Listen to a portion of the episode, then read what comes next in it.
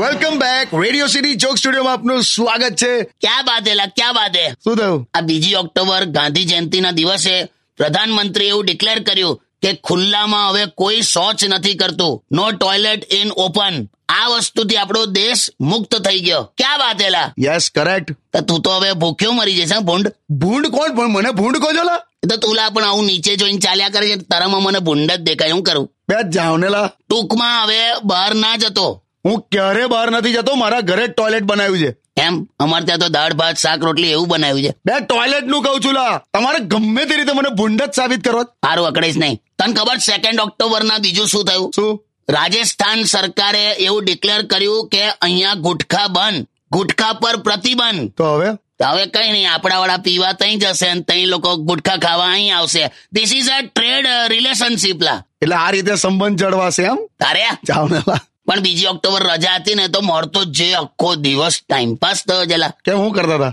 અમારું છે ને વોટ્સએપ ગ્રુપ છે ને તેમાં કોઈકે એવું લખ્યું happy birthday Lal Bahadur Shastri and Gandhiji પણ થોડી વાર રહીને કોકનો જવાબ આવ્યો કે ભાઈ આ બંને આ ગ્રુપમાં નથી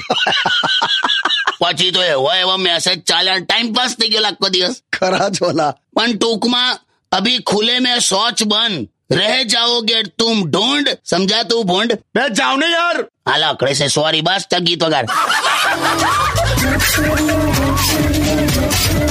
ભૂંડિયાન Radio City.